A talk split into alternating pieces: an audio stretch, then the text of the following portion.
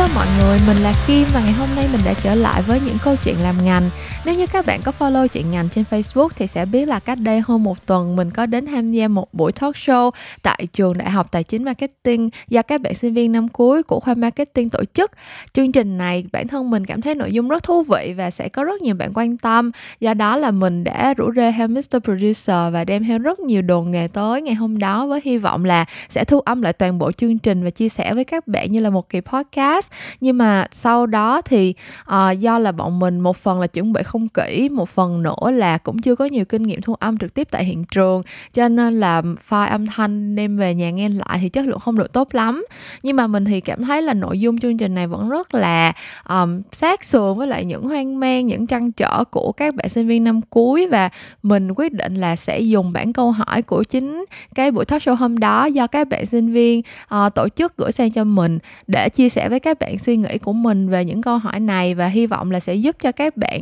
những bạn sinh viên năm cuối đang hoang mang trước rất nhiều sự lựa chọn trước khi ra trường, cũng như là những bạn sinh viên khác đang bắt đầu có suy nghĩ về con đường tương lai của mình nha. Và chủ đề của kỳ số 18 hôm nay là ra trường làm thuê hay khởi nghiệp Ok, câu hỏi đầu tiên mà các bạn đã dành cho mình là tại vì các bạn nó cũng biết là uh, thời gian vừa qua mình khá là struggle với lại câu chuyện tuyển dụng. Mình đã đi tìm một thành viên cho team của mình trong khoảng thời gian cũng khá là lâu rồi mà vẫn uh, chưa có may mắn tìm được bạn nào uh, hợp ý và muốn gắn bó lâu dài hết. Thế thì um, câu hỏi mà các bạn đó dành cho mình là một lĩnh vực mà mình nghĩ các bạn cũng băn khoăn khá là nhiều đó, chính là làm CV à, ờ, trong lĩnh vực marketing thì đâu là yếu tố tiên quyết khiến cho nhà tuyển dụng lưu mắt lại CV của ứng viên lâu hơn? Và những yếu tố kỹ năng nào được xem là quan trọng hơn giúp ứng viên thực sự ghi điểm trong mắt nhà tuyển dụng trong thời buổi hiện nay? Thì thật ra câu hỏi này lúc đó ở trong buổi talk show mình đã trả lời là đối với mình quan trọng nhất chính là cách trình bày CV của các bạn. Thật ra cách trình bày ở đây không phải là chuyện màu mè đẹp xấu gì đâu. Cơ bản là nếu mà các bạn uh, trình bày phong chữ rõ ràng dễ đọc dễ nhìn thì đối với mình là nó đã đủ đẹp rồi. Nhưng mà cách trình bày ở đây đối với mình quan trọng hơn chính là cách mà các bạn chọn lọc thông tin và sắp xếp những thông tin đó ở trên cv à quan trọng hơn nữa cách trình bày. Ý của mình không phải là kêu các bạn chỉ cần tốt nước sơn không cần tốt gỗ đâu nha. Nhưng mà bản thân mình thì nghĩ là với cách mà bạn chọn lọc và trình bày thông tin về bản thân bạn trên một trang cv á thì mình có thể hiểu được kha khá về con người của bạn rồi. Thế thì theo quan điểm của mình à, nếu bạn là sinh viên năm cuối thì mới ra trường mới đi xin việc làm lần đầu á thì trang CV của bạn không thể nào vượt quá một trang A4 được. Thật ra bản thân mình đã đi làm được 4 5 năm rồi cũng kinh qua khá khá công ty học hành thì cũng uh, trường này trường kia uh, bằng cấp các kiểu trong trường ngoài trường cũng tích cóp được kha khá nhưng mà nếu như bây giờ mình còn phải đi xin việc làm thì CV của mình cũng sẽ chỉ có gọn cho một trang A4 thôi à. Nên là đối với những bạn sinh viên mới ra trường mình nghĩ là nhà tuyển dụng sẽ không có thời gian đọc lâu hơn đâu bạn. Nếu mà cv của bạn quá dài thì đầu tiên là người ta sẽ loại bạn ra trước rồi. Tại vì không có tức là những cái kỹ năng của bạn cho dù là bạn đã đi làm thêm từ hồi năm nhất bạn đã um, mở tự mở công ty start up hay là bạn tự có một cái project gì đó bạn đi học năm bảy thứ tiếng bạn uh, được người này người kia recommend tham gia rất nhiều hoạt động ngoại khóa gì gì đó thì tất cả những cái thứ đó bạn cần phải chọn lọc lại để mà làm sao không có phí thời gian của nhà tuyển dụng ngồi xem CV của bạn? Um, và cái cách bạn chọn lọc nó sẽ thể hiện là bạn có hiểu về cái vị trí mà bạn đang apply cũng như là cái những cái điểm mạnh điểm yếu bạn có thể matching với cái vị trí này như thế nào. Mình nói ví dụ ha kiểu như là bạn đang tuyển bạn đang apply vào một vị trí liên quan đến kỹ năng viết chẳng hạn thì những cái kỹ năng như là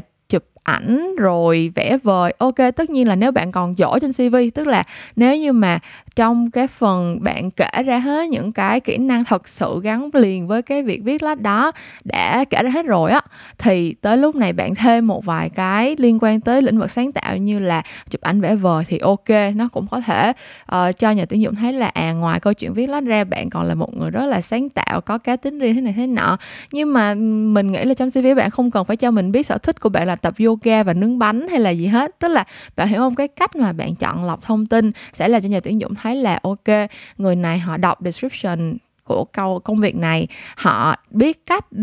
present cái kỹ năng của họ, điểm mạnh, điểm yếu của họ để làm cho họ trở thành cái ứng viên phù hợp nhất cho vị trí này. Thì đối với mình, đó là một cái kỹ năng đáng quý rồi tức là cái khả năng đọc hiểu và khả năng communicate cái key point chứ không có bị lan man không có bị uh, cố tình khoe mẽ hay là bị um, không có tìm được cái cái điểm mạnh thật sự. Tại vì nếu mà cái gì cũng là điểm mạnh của bạn thì không có cái gì thật sự là điểm mạnh của bạn hết um, với lại có những cái nó hơi gọi là attention to detail á tức là khi mà bạn làm level executive thì mình nghĩ là attention to detail là một cái quality rất là đáng giá luôn. Và cái chuyện này nó thể hiện ở đâu? Nó thể hiện ở chuyện là cách trình bày của bạn có đồng bộ từ trên xuống dưới hay không nè. Bạn uh, canh phải thì bạn canh phải hết bạn canh trái thì bạn canh trái hết bạn sử dụng phông chữ cho header cho phần nội dung tất cả mọi thứ nó có lớp lan trình tự rõ ràng và nó không có bị phong nọ xỏ phong kia nó không có bị uh, kiểu như là nhìn vô nó nó ngay ngắn và nó thể hiện cái chuyện là bạn đã bỏ công ra để bạn format cái CV của bạn một cách có chủ đích. Và thứ hai nữa là cái cách mà bạn present những cái kỹ năng um, những cái kinh nghiệm làm việc đi. Ví dụ như là có một cái luật bất thành văn đó là khi bạn đi làm CV thì những cái kỹ năng nào những cái khóa học những cái bằng cấp những cái kinh nghiệm nào mà nó gần với lại hiện tại nhất thì bạn phải để lên trên chứ còn những cái kỹ năng những cái công việc mà bạn đã làm từ cách đây năm sáu bảy năm thì mình nghĩ là nó không còn relevant nữa. Tức là cái con người của bạn cái kỹ năng lúc đó bạn đi làm ở những cái chỗ đó thật ra nếu như mà nó còn relevant á, thì bạn để vô cũng được. Nhưng mà cái khả năng cao là nó đã xảy ra quá xa rồi nó sẽ không quan trọng bằng những cái xảy ra ở gần đây đâu. Nên là nếu bắt buộc phải để vào những công việc từ cách đây ừ, một thời gian khá xa thì để ở bên dưới, người ta sẽ đọc những cái gần nhất, những cái kỹ năng liên quan đến con người hiện tại của bạn trước nhất. Sau đó những cái kỹ năng khác, những cái kinh nghiệm khác nó ở cái thời điểm xa hơn thì người ta sẽ đọc sau. Chẳng hạn như vậy, tức là tất cả những cái này nó sẽ nói cho mình biết là bạn có phải là một người chú ý đến những cái tiểu tiết này hay không và bạn có thật sự quan tâm đến cái công việc, cái vị trí này đủ để mà bạn bỏ ra thời gian công sức để mà bạn chăm chút cho cái cv của bạn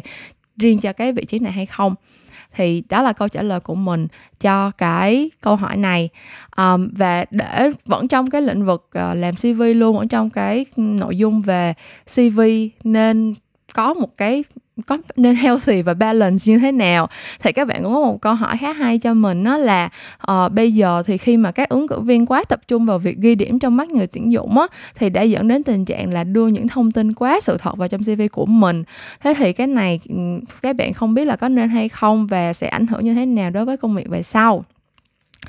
Thì câu hỏi, câu trả lời của mình cho cái câu hỏi này á là mình cũng nói thiệt luôn nha, thật ra không có một ai đi làm cv để đi phỏng vấn mà nói thiệt một trăm phần trăm hết á. Tức là lúc nào cũng sẽ phải có một cái phần hơi nói quá lên. Tại vì sao? Tại vì ông bà ta cũng đã có câu là tốt khoe xấu che đúng không? Cái gì mà mình thấy mình làm được, mình làm tốt thì mình phải nói quá lên một vài phần chứ. Còn cái nào mà mình làm không được thì mình giấu nhẹm đi, chứ mình nói ra làm chi thì trên một cái bản cv người ta nhìn vô lúc nào bạn cũng là một con người thật sự hoàn hảo và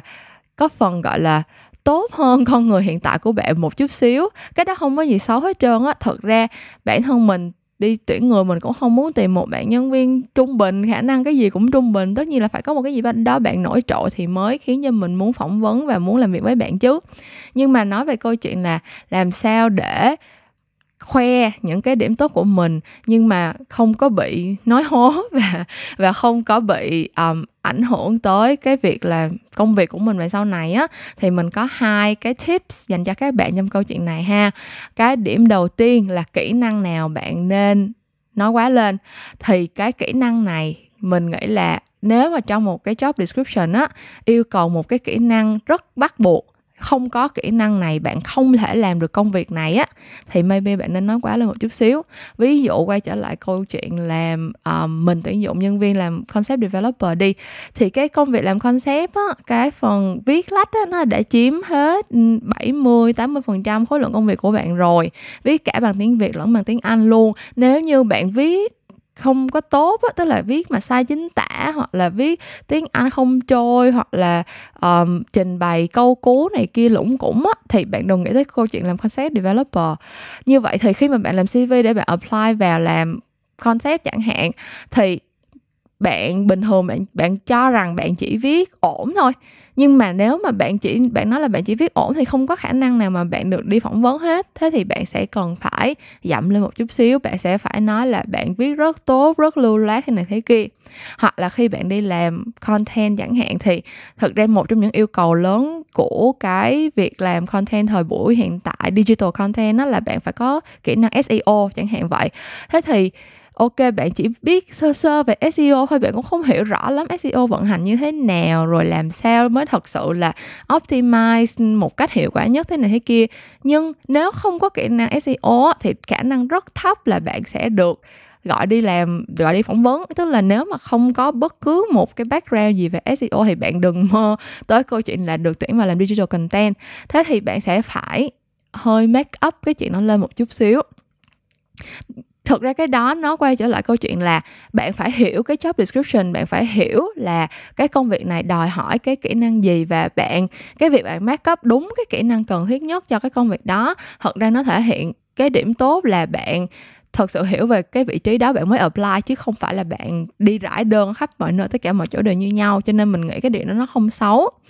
Um, nhưng mà còn những cái kỹ năng mà kiểu người trong cái job description thì những cái kỹ năng người ta list ra sẽ có những cái gọi là năm bảy gạch đầu dầu mở cuối kiểu giống như là gần hết cái job description rồi người ta mới để vô kiểu như là à biết nói tiếng hoa là một lợi thế hoặc là uh, nếu bạn uh, uh, là trai xinh gái đẹp thì sẽ được uh, thêm phúc lợi thế này thế kia. Nói chung những cái chuyện đó những cái gạch đầu dòng ở cuối cuối đó nếu mình không có thì thôi mình đừng nói mình nói nó cũng không có giúp cho tại vì người ta để nó cuối có nghĩa là người ta không có cảm thấy nó quá quan trọng mà. Thì mình mình mất công, mình mát cấp cái chuyện nó lên làm gì đâu có đâu có giúp ích được gì cho mình trong quá trình. Nên mà cơ bản là mình còn đang nói xạo nữa thì tới một lúc nào đó nó sẽ nó sẽ vỡ ra thôi. À xong rồi từ đó mình sẽ bắt qua luôn cái ý, cái tip thứ hai trong cái câu chuyện mà mình nên mát cấp cái kỹ năng của mình trong cv như thế nào á.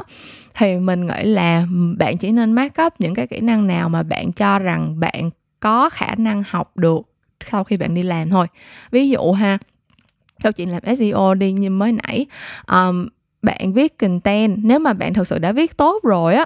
thì cái chuyện mà đổi keyword thêm keyword để mà trở thành một cái gọi là chuẩn SEO một cái bài content chuẩn SEO nó sẽ là cái kỹ năng bạn có thể học hỏi thêm khá là nhanh.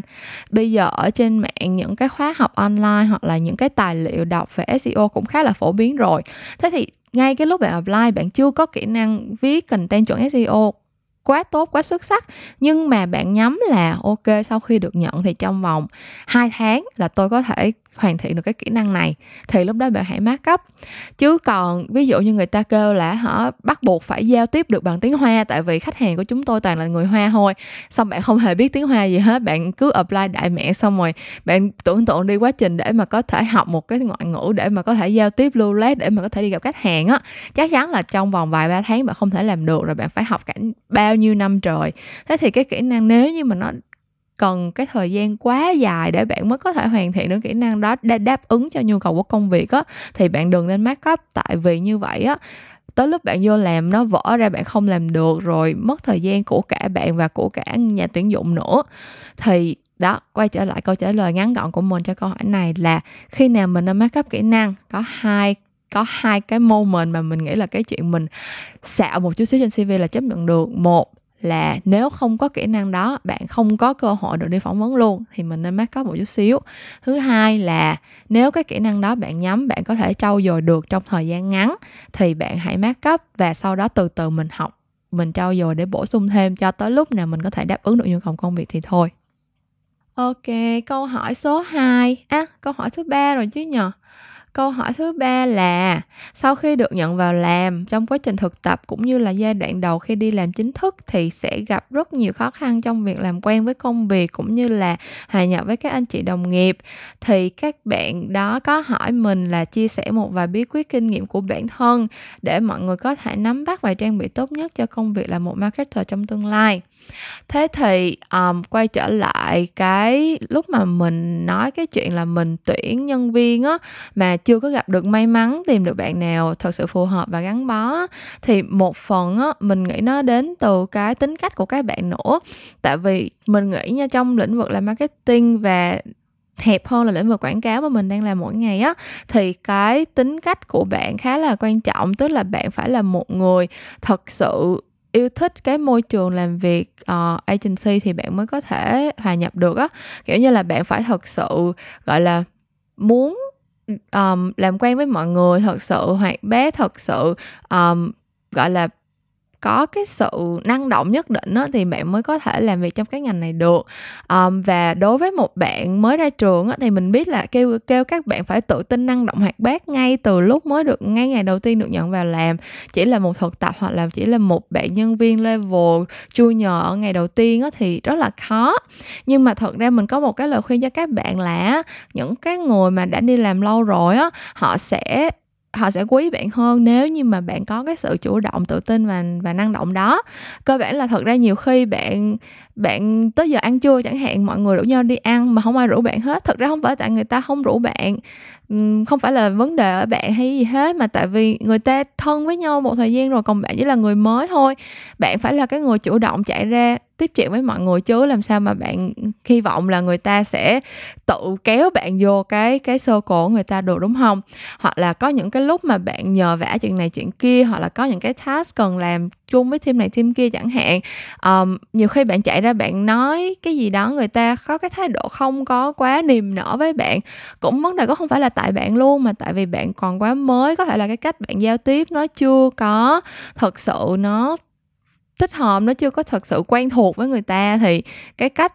trả lời tức là con người mà bạn cũng biết cái cách cái gì đó nó nó chưa thân thuộc với mình thì tự nhiên mình sẽ có cái phản ứng là nó không có được thân thiết niềm nở quá. Thế cho nên là mình nghĩ những bạn nào mà mới ra trường bắt đầu đi làm ở cái môi trường marketing hoặc là làm quảng cáo á, thì hãy cứ chuẩn bị tâm lý là lăn xả đi. Mình cứ thấy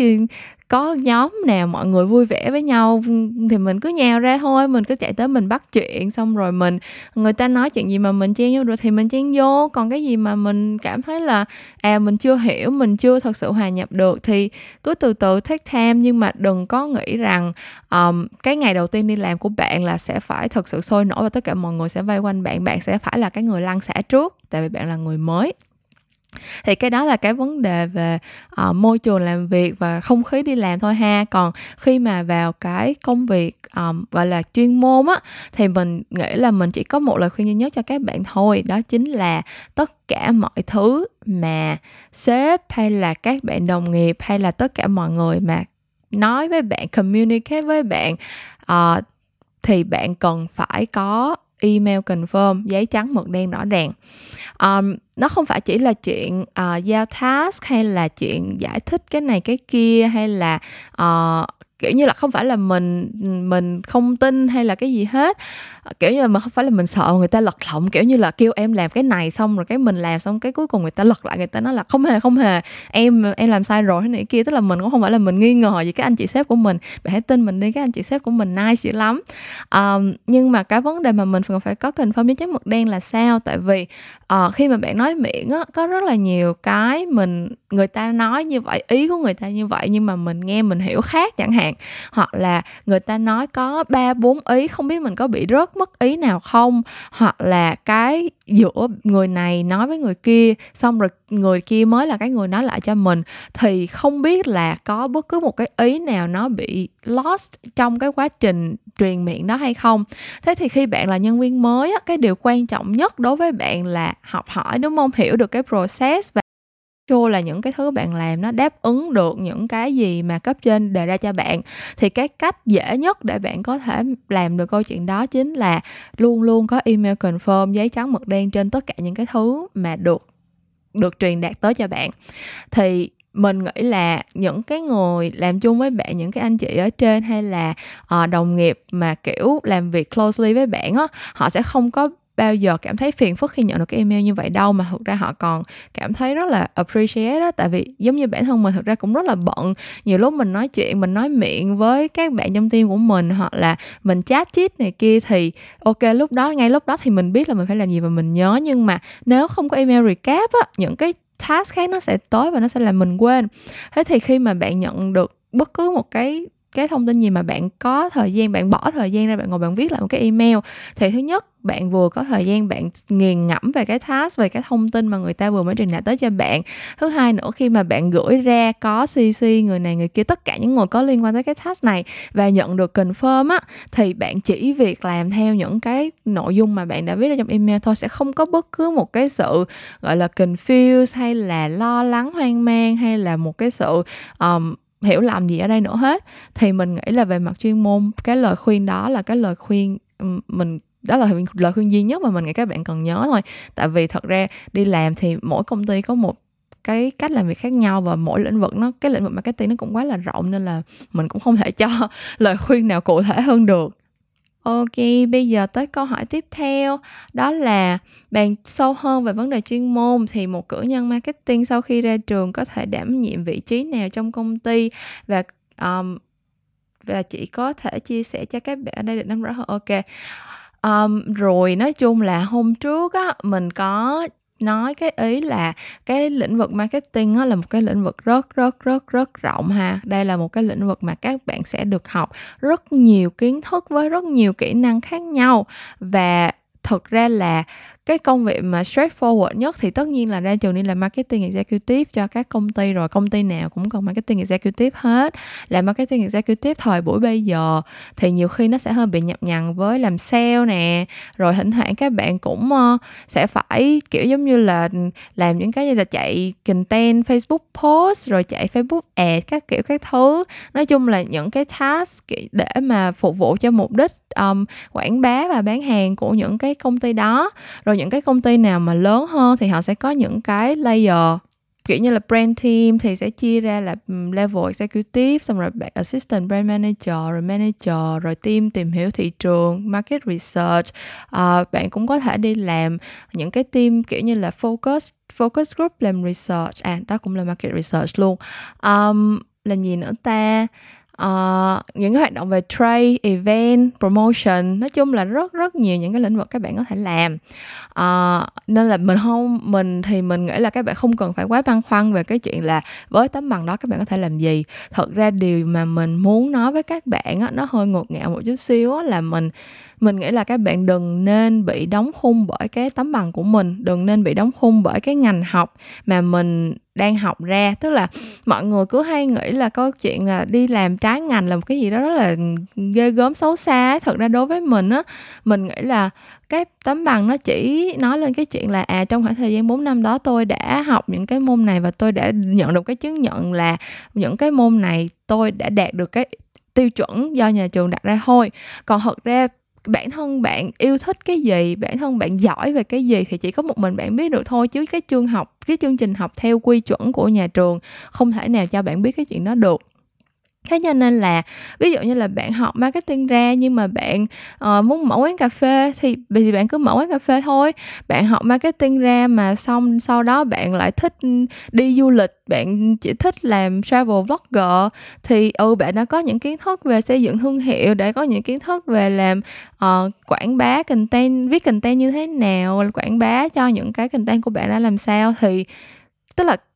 bản thân mình thì mình cảm thấy là bạn cần một cái tấm bằng, không có nghĩa là bạn luôn luôn phải nghĩ tới câu chuyện là tấm bằng này cho phép bạn làm cái gì, mà là chỉ có một mình bạn biết được là bạn cho phép bạn làm cái gì thôi và tấm bằng nó sẽ là cái bảo chứng về mặt kỹ năng là bạn đã có những cái kỹ năng này trong khoảng thời gian này. Còn sau đó thì nói chung là đường đời đưa đẩy mà làm sao mình biết được. Giống như mình thì cũng đã đi học design tới tận level master xong bây giờ ra viết concept nè. Nói chung là các bạn đừng đừng cảm thấy là câu chuyện uh, học cái gì ra phải làm cái đó nó là một cái gì đó uh, một cái thước đo mà mình không thể bỏ đi được. Mình nghĩ đó là cái cái câu chuyện rất là um, hơi bị cổ truyền rồi đó. Mình nghĩ thời buổi bây giờ thì um, mình muốn các bạn có cái suy nghĩ là mình muốn làm cái gì cũng được còn tấm bằng của mình chỉ là một trong những thứ mà mình đã um, thu nhặt được trong cái quá trình sống của mình thôi. Ok, bây giờ sau khi mà đã đi qua một loạt các câu hỏi về việc uh, xin việc làm, đi làm thuê này kia rồi á thì câu hỏi tiếp theo nhắc đến việc khởi nghiệp. Lựa chọn khởi nghiệp cũng là một lựa chọn rất hấp dẫn đối với các bạn trẻ đặc biệt là đối với những sinh viên hối ngành kinh tế tức là các bạn mà đã tổ chức um, cái talk show ngày hôm đó. Thì các bạn muốn mình chia sẻ là với kinh nghiệm làm việc của mình đặc biệt là trong lĩnh vực marketing á, thì mình có quan điểm như thế nào với sự lựa chọn giữa làm thuê hay khởi nghiệp? Um, thì nói chung á là ngày hôm đó mình đã nói với các bạn đó rồi và ngày hôm nay mình sẽ nhắc lại là bản thân mình rất dị ứng với chữ khởi nghiệp. Thật ra là mình cảm thấy cái chuyện khởi nghiệp, cái chữ khởi nghiệp hay là cái term tiếng Anh là startup á, nó dần trở thành một cái buzzword mà tất cả mọi người đều, kiểu, nói cho sang mồm thôi tại vì cơ bản đối với mình thì khởi nghiệp nó chỉ có nghĩa là bạn có một cái ý tưởng kinh doanh và bạn cảm thấy là khi mà bạn đem cái tưởng kinh doanh đó ra bạn tự đứng ra bạn làm một mình thì nó sẽ đem lại lợi nhuận lớn hơn cho bạn và tạo ra cái giá trị ờ, lớn hơn thay vì là bạn um, đi làm cho một cái công ty làm thuê cho một cái công ty có sẵn. Thế thôi nó chỉ đơn giản là một cái quyết định là bắt đầu một cái công việc kinh doanh riêng của mình. Còn cái chữ khởi nghiệp nhưng mà thôi nói chung là tại vì trong cái cái cái context của cái cuộc nói chuyện này thì mình sẽ tiếp tục dùng chữ khởi nghiệp để cho nó ngắn gọn, dễ hiểu và tất cả mọi người đều biết ha. Thì đối với mình á, cái việc đứng ra tự kinh doanh, nó cái cái, gọi là sao ta? Cái lợi ích của nó cái cái điều hấp dẫn của nó thì từ ngàn xưa ông bà ta đã đúc kết ra được rồi. Chính là qua cái câu mà phi thương bất phú á. Tức là khi mà bạn làm kinh doanh riêng bạn không có phải um, thuộc về một cái tổ chức một cái guồng máy nào hết bạn làm lời ăn lỗ chịu thì tất nhiên là và tất nhiên là khi bạn đem làm bưng một cái idea ra bạn làm kinh doanh thì bạn phải tin là bạn lời chứ bạn không không có ai mà làm lỗ vốn mà muốn đi làm khởi nghiệp hết. Thế thì cái câu chuyện làm khởi nghiệp đi làm kinh doanh hay là khởi nghiệp đó cái điều hấp dẫn nhất đối với nó chính là câu chuyện lợi nhuận thôi. Bạn muốn làm giàu nhanh bạn muốn tạo ra những giá trị nhanh hơn bạn muốn làm những tạo ra những cái giá trị đó theo cách riêng của bạn thì đó chính là cái cái đó chính là cái cái lý do là bạn sẽ phải chọn khởi nghiệp. Nhưng mà uh, nó sẽ quay lại một cái cái concept trong uh, khi mà bạn làm marketing á nó là um, high risk high reward. Có nghĩa là uh, nếu mà bạn muốn cái high reward đó thì bạn phải chấp nhận nó có high risk. Tại vì nếu mà làm những cái idea mà quá là an toàn theo kiểu là ai cũng làm kiểu như là ồ mở một quán phở thì không ai gọi nó là high risk high reward không ai gọi là idea khởi nghiệp hết. Người ta gọi idea khởi nghiệp khi nó là một cái idea chưa chưa chưa có nhiều người nghĩ tới hoặc là chưa có ai làm luôn thì nó mới là nó mới là idea khởi nghiệp đúng không? Nhưng mà cái cái câu chuyện ở đây là bạn có đủ cái bản lĩnh để mà bạn đối mặt với là cái high risk để tới cái ngày bạn nhận được cái high reward hay không. Thì đó chính là cái câu trả lời mà chỉ có một mình bạn có thể trả lời được chứ không ai trả lời được cho bạn hết. Như vậy thì câu trả lời của mình ngắn gọn cho cái việc cái suy nghĩ của mình giữa cái lựa chọn đi làm thuê hay khởi nghiệp á chính là uh, quay lại cái bản lĩnh và cái khả năng của bạn trong cái lĩnh vực mà bạn đang muốn um, tiến tới với lại cái nghề nghiệp của mình. Nếu như mà bạn cảm thấy là bạn đã đủ chín mùi rồi về mặt ý tưởng về mặt uh, suy nghĩ về mặt tính cách để bạn có thể thứ nhất là thực hiện được cái ý tưởng kinh doanh của bạn một cách gọi là um, sao ta? To the fullest kiểu giống như là đem cái idea đó, không có phải compromise bất cứ cái gì hết, một mình bạn có thể triển khai nó ra trong thực tế. Thì thì bạn làm, và khi mà bạn triển khai nó trong thực tế, nó sẽ có những cái nguy cơ, những cái, gọi là, những cái sự thành bại mà bạn không thể nào lường trước được. Nếu như bạn nghĩ là bạn có đủ bản lĩnh để làm câu chuyện đó, thì bạn làm hoặc là bạn có một cái đam mê rất lớn với lại một cái idea nào đó mà bạn tin rằng nó sẽ đem lại một cái giá trị rất rất lớn cho xã hội mà nếu bạn không làm thì không ai có thể làm được câu chuyện đó hết. Thì bạn làm thì bạn nên đi khởi nghiệp. Còn ngoài ra nếu như bạn cảm thấy là bạn vẫn còn non nớt ở một mặt nào đó bạn vẫn cần một sự nâng đỡ bạn vẫn cần một cái sự ổn định trong cuộc sống để bạn có thể tiếp tục trau dồi những cái kỹ năng những cái um, gọi là, kiến thức và cái cái cái vốn sống của mình á, thì bạn đi làm thuê. Thực ra nói câu chuyện đi làm thuê thì mình nghĩ là nó cũng nó cũng là cái đường hướng mà bây giờ nó không còn quá hấp dẫn với các bạn nữa. Tại vì um, đối với thời cha mẹ mình ngày xưa thì chuyện đi làm thuê có một cái thu nhập ổn định hàng tháng nó là một cái gì đó rất là đáng quý á. Nhưng mà tuổi trẻ bây giờ bọn mình thì nói chung là cũng thích uh, đi đây đi đó thích trải nghiệm thích có những cái điều mới mẻ thì có thể là nó không nó không đủ cái sức hấp dẫn cái việc đi làm làm công ăn lương mỗi tháng nữa. Nhưng mà mình nghĩ là nếu như các bạn có một cái định hướng đúng các bạn có một cái suy nghĩ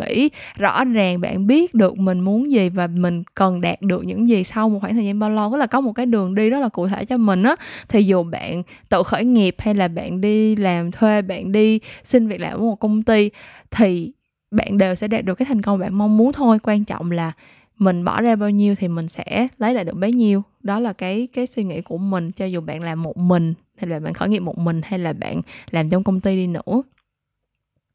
câu hỏi tiếp theo cũng liên quan tới vấn đề khởi nghiệp luôn. Đó là đối với định hướng khởi nghiệp thì những bạn trẻ nói chung hay là sinh viên nói riêng cần trang bị những gì để có thể khởi nghiệp? À, thì cho câu trả lời này á mình sẽ dẹp qua vấn đề đầu tiên với là tiền đâu đi ha. Nói chung là không có không có vốn thì không thể khởi nghiệp được. Nói chung cái chuyện này cũng rất là bình thường mình không có muốn nhắc lại nữa. Thế thì sau khi mà bạn đã có được cái câu chuyện tài chính Ờ, ở những cái cái cái phần vốn về mặt tiền bạc mà bạn đã chuẩn bị đủ cho cái phần khởi nghiệp của mình rồi á thì sẽ có hai thứ mà mình muốn các bạn lưu ý nếu các bạn đang có ý định khởi nghiệp. Cái đầu tiên là business plan tức là cái bản kế hoạch kinh doanh của bạn á. Um, cái bản kế hoạch kinh doanh này thật ra mình nghĩ là những cái bạn mà um, sinh viên hay là mới tốt nghiệp ra trường nó sẽ hơi khó khăn để mà làm được một cái business plan thật sự chặt chẽ. Tại vì um, khi mà bạn làm một cái business plan á bạn cần phải plan out ra rất kỹ lưỡng tất cả những cái đường đi nước bước của công ty của bạn. Um, nếu mà các bạn có cái định hướng khởi nghiệp thì chắc là các bạn cũng biết cái câu chuyện là um, đa phần các doanh nghiệp khởi nghiệp là thất bại trong vòng 6 tháng đầu tiên nè rồi có những cái câu khóa kiểu như là if you fail to plan you're planning to fail kiểu kiểu vậy. Thì cái cái kế hoạch nó rất là quan trọng tại vì khi mà bạn khởi nghiệp á bạn không có một cái team ở bên cạnh không có không có một cái tổ chức mà đã đi vào hoạt động với những cái đường lối lề thói của họ sẵn sàng để mà support cho bạn rồi. Nếu mà bạn không có một cái bản kế hoạch để mà bạn đi theo á, thì bạn sẽ bạn sẽ bị mất cái cái cái cái đường hướng của bạn rất là nhanh và bạn sẽ rất là dễ nản. Bạn không có một cái gì đó để bám víu vô hết. Còn nếu như mà bạn có một cái bản kế hoạch kinh doanh thật sự chặt chẽ, bạn đem, bạn bưng cái bản kế hoạch đó, bạn nhờ những người gạo cội, những người có kinh nghiệm scan qua cho bạn và bật đèn xanh cho bạn là ok, cái bản kế hoạch kinh doanh này nó đã ổn rồi, nó đủ chặt chẽ và nó đã có thể work, có thể đem được triển khai trong thực tế rồi á, thì bạn sẽ cái cơ hội thành công của bạn sẽ cao hơn rất là nhiều. Bạn sẽ có được những cái um, thứ nhất là cột mốc về mặt thời gian để bạn biết là à lúc nào là break even point lúc nào mình còn phải cố gắng bao nhiêu lâu nữa để không còn phải bù lỗ mình còn phải cố gắng bao nhiêu lâu nữa để có thể get được profit. Xong rồi là trong cái quá trình bạn làm có bất cứ một cái gì phát sinh bạn cũng có thể quay trở lại điều chỉnh hoặc là xem xét cái bản kế hoạch business plan của bạn để bạn có thể có cái cách trang bị được cái cái solution để bạn go ahead một cách dễ dàng hơn. Chứ nếu mà bạn không có plan gì hết, bạn cứ, kiểu, đi cho mờ mịt thì mình nghĩ là bạn sẽ fall into cái cái group mà 80 90% mà fail trong 6 tháng đầu tiên rất là cao á. Và cái điều thứ hai mà mình nghĩ là các bạn nên rất là chú ý chính là câu chuyện luật pháp luật pháp của cái thị trường mà bạn đang kinh doanh. Tức là câu chuyện làm kinh doanh, làm khởi nghiệp nó phải luôn luôn gắn liền với câu chuyện pháp luật của đất nước sở tại. Bạn sẽ phải đối mặt với rất là nhiều luật lệ giấy tờ, tất cả những cái quy định này kia kia nọ liên quan đến cái lĩnh vực bạn đang làm kinh doanh á, bạn sẽ phải nắm rất rõ những câu chuyện đó. Mình nghĩ là các bạn khi mà đi làm khởi, khi mà khởi nghiệp á, thì sẽ rất là dễ bị cuốn theo bởi cái idea về cái chuyện là à ý tưởng của mình hay quá, làm chuyện a, chuyện b, chuyện c, thật cool, thật wow, tất cả mọi người nhà vô nhà vô, mua đồ mua đồ, xong trả tiền trả tiền hay là mình qua một đêm trở thành triệu phú hay gì đó. Thì đối với mình, cái cái cái suy nghĩ này nó rất là nguy hiểm á, tại vì khi mà bạn làm khởi nghiệp, bạn chỉ có một mình bạn thôi. Bạn cần phải biết là thuế má, cái, nó ra như thế nào. Cái bạn được phép, cái cái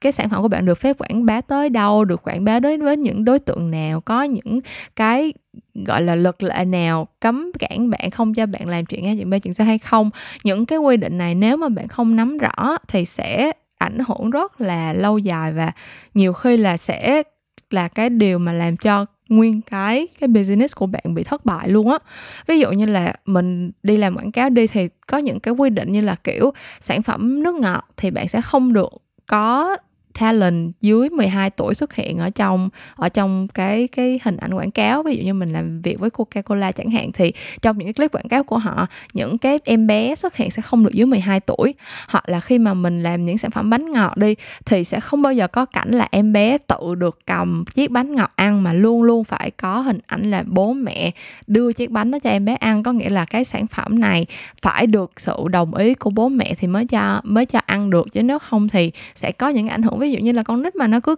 cầm bánh nó tự bốc ăn thì sẽ bị béo phì hay như thế nào đó thì tất cả những cái quy định này á bạn phải tìm hiểu rất là kỹ để mà bạn không có bị dính những cái cái cái gọi là red tape khi mà bạn làm những cái ừ, tự kinh doanh những cái hoạt động khởi nghiệp của bạn. Còn nếu như bạn không tìm hiểu luật lệ kỹ càng á, thì sẽ có rất là nhiều cái mà nó blindsided kiểu giống như là đùng một cái nó nó rớt từ trên trời rớt xuống bạn không thể nào trở tay kịp được hết trơn á câu hỏi tiếp theo khi nhắc đến khởi nghiệp hoặc là nhắc đến kinh doanh thì một trong những quyết định đầu tiên và quan trọng nhất chính là chúng ta sẽ bán cái gì? Thực tế hiện nay thì rất nhiều bạn trẻ có mong muốn khởi nghiệp vẫn đang phân vân là nên chọn lựa lĩnh vực sản phẩm kinh doanh theo sở thích đam mê hay là theo nhu cầu xã hội. Um, thật ra câu này rất là rất là thú vị ha. Tại vì ngày hôm đó mình đã kể cho các bạn đó nghe một cái case study. Cái case study này uh, hình như là xảy ra từ hồi năm ngoái hay sao đó về một cái sản phẩm rất là đặc biệt là uh, cái công ty này họ đăng bán một cái sản phẩm là khăn giấy đã dùng rồi. Khăn giấy đã có người xì mũi vô trong đó luôn rồi nha. Các bạn đóng gói bỏ vô hộp rất là đẹp rất là sang trọng với giá trên trời luôn ấy. Kiểu như là cả mấy trăm đô một miếng khăn giấy bị giới và người ta cái câu câu chuyện mà người ta bán cái cái lý do người ta bán sản phẩm này đó chính là um, cái sản phẩm mà đã cái thời điểm đó là thời điểm mà nước Mỹ đang bị dịch cúm. Và họ nói là nếu mà bạn sử dụng cái khăn giấy đây là những người bị cúm đã xài rồi bị cúm bị sổ mũi người ta hắt xì người ta xì mũi trong cái miếng khăn giấy này á. Bạn mua về bạn xài thì bạn sẽ tăng cái sức đề kháng lên cái khả, giảm cái khả năng bị cúm của bạn đi. Và cái sản phẩm đó bán hết hàng trong vòng bao nhiêu lâu một hai tuần gì đó mình không nhớ nữa. Thì đó nói chung là cái case rất là extreme và rất là gớm. Để cho các bạn biết một chuyện là thật ra cái sản phẩm nào mình cũng bán được hết trơn á. Nhất là khi mà mình làm trong lĩnh vực làm quảng cáo nữa, mình chịu cái trách nhiệm là nghĩ ra những cái câu chuyện, nghĩ ra những cái angle để có thể giúp tăng cái khả năng bán hàng của thương hiệu, của sản phẩm lên. Cho nên là bản thân mình cảm thấy là cái việc mà làm ra một cái chiến dịch quảng bá để mà có thể thúc đẩy bán được cái sản phẩm đó, nó không có quan trọng. Ấy là nên là nó không quá khó cho nên là bạn không cần phải quá, gọi là, căng thẳng về cái chuyện là cái sản phẩm này xã hội có nhu cầu hay không. Tại vì rõ ràng là trước khi mà cái công ty kia họ release ra cái sản phẩm là khăn giấy xài rồi á, thì xã hội đâu có biết là họ có cái nhu cầu khăn giấy xài xài cái khăn giấy bị bị dơ đâu, đúng không? Nhưng mà họ đưa ra được cái sản phẩm đó và họ có một cái câu chuyện để bán hàng. Cho nên là đối với với mình á nhu cầu xã hội thực sự không có quan trọng. Hơn nữa um, có một cái câu quote của um, Henry Ford là cái người đã sáng lập ra hãng xe hơi Ford của Mỹ á. Thì uh, cái câu quote uh, mình paraphrase lại trong tiếng Việt có là uh, lúc nếu mà tôi hỏi người tiêu dùng của tôi là họ muốn cái gì á thì họ sẽ nói với tôi là họ muốn một con ngựa mà chạy thật là nhanh. Thế thì nó nói đến chuyện gì? Nó nói lên là xã hội họ có nhu cầu nhưng mà họ sẽ không có thể nào cho bạn biết chính xác cái nhu cầu của họ là cái gì được đâu. Bạn chờ tới lúc mà, giống như là những cái người mà ông, ý của ý của ông Henry Ford khi ông nói cái câu đó là gì? Tức là à người ta cần một cái phương tiện đi lại nó nhanh. Nhưng mà lúc đó người ta chưa thể nào hình dung ra được cái nhu cầu đó sẽ được đáp ứng bởi một cái sản phẩm như thế nào hết. Họ chỉ biết là lúc trước khi có cái xe hơi thì họ chỉ bằng ngựa, đúng không? Bây giờ họ cần con ngựa này đi nhanh hơn. Thế thì cái người mà có thể đưa ra được cái sản phẩm mà đáp ứng được cái nhu cầu này á sẽ là cái người thành công trong việc sẽ là cái ý tưởng kinh doanh thành công. Và giống như mình nói á là khi mà bạn đã có được một cái ý tưởng kinh doanh mà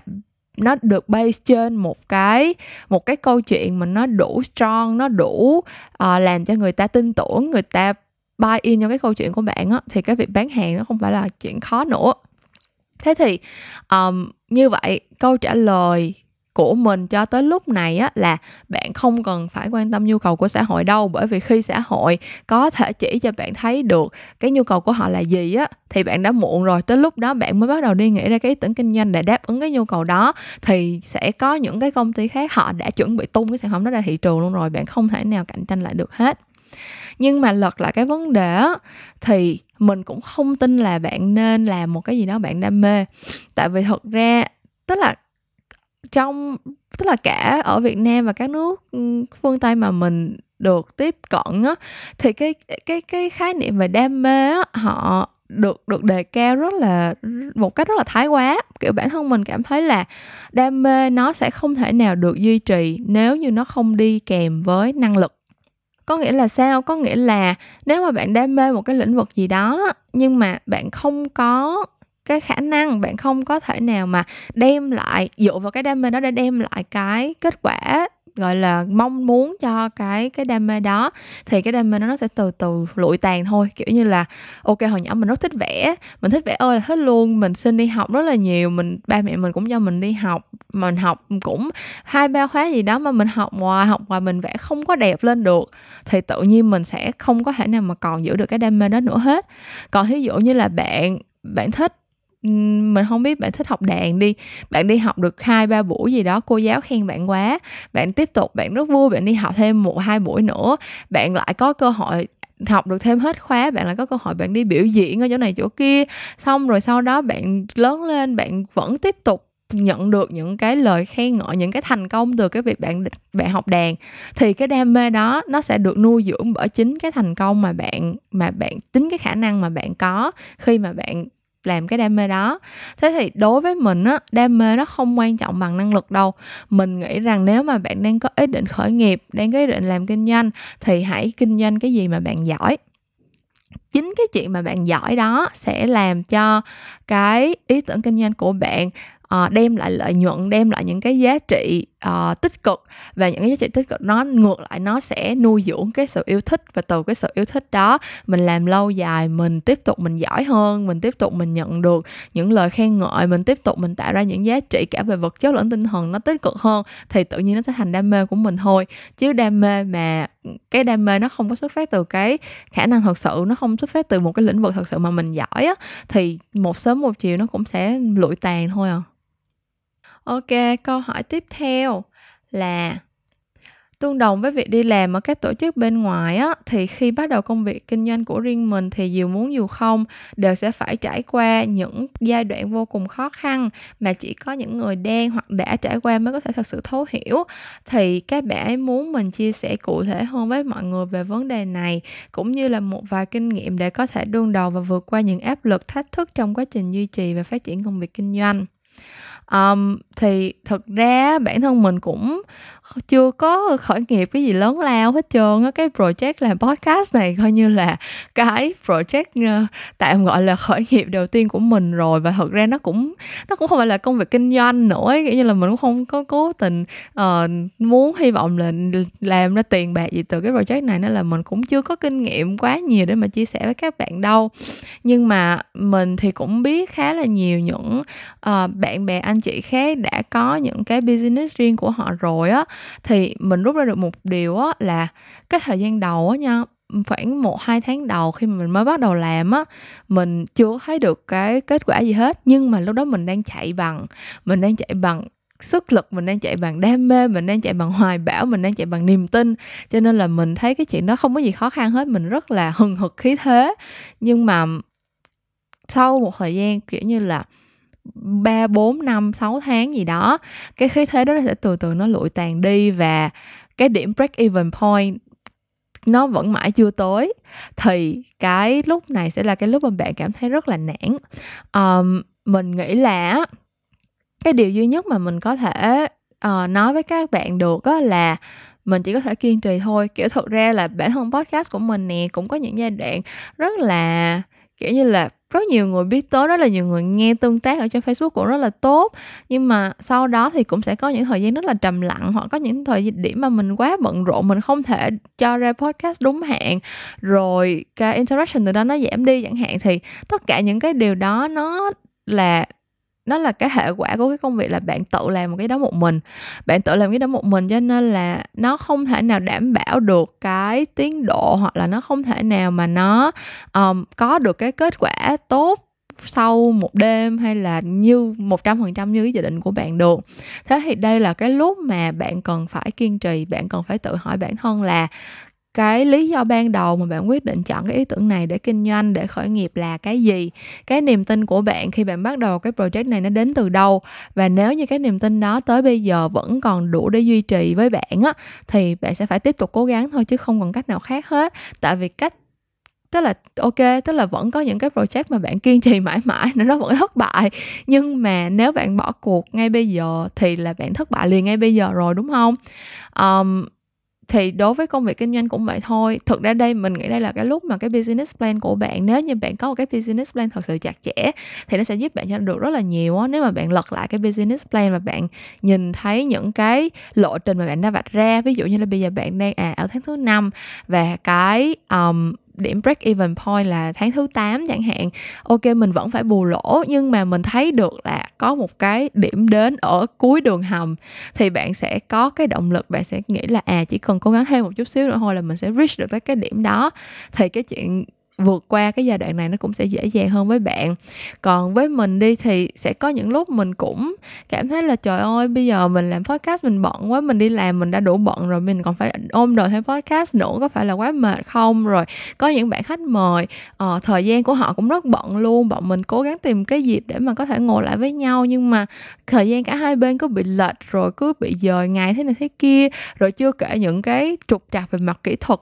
file thì cứ xài được lúc xài được lúc xài xài không xài được. Um, thế này thế nọ đó rất là nhiều thứ. Thì những lúc đó mình sẽ quay trở lại cái câu hỏi là tại sao mình lại quyết định làm? Mình làm cái này để làm gì? Mình quyết định làm podcast là tại vì mình có những cái quan điểm những cái suy nghĩ muốn chia sẻ với các bạn và mình nghĩ là những cái suy nghĩ này sẽ uh, hoặc là rất ừ, thú vị đối với một số bạn hoặc là sẽ giúp ích được cho ai đó đang cần thì mình làm thôi. Uh, nếu như mà không giúp được cho năm mười ngàn người thì mình có thể giúp được cho một vài trăm người mình cũng đã thấy vui rồi. Thì đó đó là cái lý do mà mình vẫn cố gắng tiếp tục để uh, cân bằng cái thời khóa biểu của mình rồi là tiếp tục làm những công việc này. Làm kinh doanh so với làm podcast còn cực hơn rất là nhiều đó các bạn còn có rất là nhiều thứ kiểu giống như là bạn phải đánh đổi rất là nhiều bạn phải uh, gọi là thức đêm thức hôm một những người làm kinh doanh nhiều khi người ta cả đêm chỉ ngủ hai ba tiếng trong vòng mấy tháng trời chẳng hạn thì khi mà bạn bắt đầu làm bạn sẽ phải có một cái lý do đủ mạnh để mà bạn quyết định làm cái chuyện này. Thì đừng có quên cái lý do đó là cái cái câu trả lời của mình thôi nếu mà bạn phải đối mặt với bất cứ một khó khăn gì. Um, thì đó là tất cả những câu hỏi mà mình nhận được trong buổi talk show rồi. Thực ra sẽ có những ý mình trả lời lặp lại cũng sẽ có một số ý mình mới phăng ra trong lúc mình ngồi đây thu âm một mình. Nhưng mà mình nghĩ rằng cái cái ý chung của mình á vẫn chỉ là uh, thực ra các bạn còn trẻ các bạn có thời gian rất là dài ở phía trước cho nên là mình cứ chọn đại một con đường mình đi đi. Mình không cần phải hoang mang quá nhiều đâu. Tức là thật ra bây giờ bạn nghĩ có cái sự lựa chọn nó chỉ là làm thuê hay khởi nghiệp đúng không? Thật ra khi mà bạn chọn một con đường rồi á cuộc đời sẽ quăng vô mặt bạn thêm một ngàn sự lựa chọn khác nữa. Bạn sẽ luôn luôn cảm thấy là mình phải đứng ở trước những cái ngã ba và bạn sẽ luôn cảm thấy là mình có những cái sự lựa chọn mình cần phải uh, đánh đổi. Thế thì bản thân các bạn là những người um, chưa có bị áp lực quá nhiều về thời gian uh, sẽ có một số bạn chưa có phải quá lo lắng về áp lực tiền bạc trong cuộc sống. Tất nhiên mình biết là cũng sẽ có những bạn là có cái áp lực là ra trường xong phải có việc làm ngay để phụ giúp gia đình gì đó thì mình cũng rất là trân trọng. Nhưng mà mình nghĩ rằng á cái cái giá trị lớn nhất của tuổi trẻ chính là cái khả năng mà các bạn có thể làm lại tức là các bạn có thể sống hết mình và sau đó các bạn sửa sai. Cho nên là mình hy vọng là những cái chia sẻ của mình um, có thể tạo ra cho các bạn một chút động lực để các bạn uh, theo đuổi những cái gì mà các bạn thật sự giỏi thật sự có năng lực và có thể tạo ra được những giá trị gọi là lớn hơn rất là riêng cho xã hội mà chỉ có một mình bạn có thể đem ra đem ra được thôi. Giống như là lý do mình chọn làm podcast này mình nghĩ là cái perspective của mình cái quan điểm của mình cái suy nghĩ của mình chỉ có một mình mình có thôi. Và mình nghĩ là dù lớn hay nhỏ thì nó cũng sẽ đem lại một cái giá trị gì đó rất là riêng cho cộng đồng và cho những người đang nghe podcast của mình. Um, cảm ơn các bạn đã nghe hết kỳ số 18 của những câu chuyện làm ngành với chủ đề là làm thuê hay khởi nghiệp. Uh, mình cũng rất cảm ơn các bạn khoa marketing tại trường đại học tài chính marketing đã lên cái chương trình này và gửi những câu hỏi này cho mình. Những câu chuyện làm ngành sẽ vẫn trở lại vào tối thứ năm hàng tuần và mình sẽ gặp lại các bạn vào lúc đó nha. Bye bye!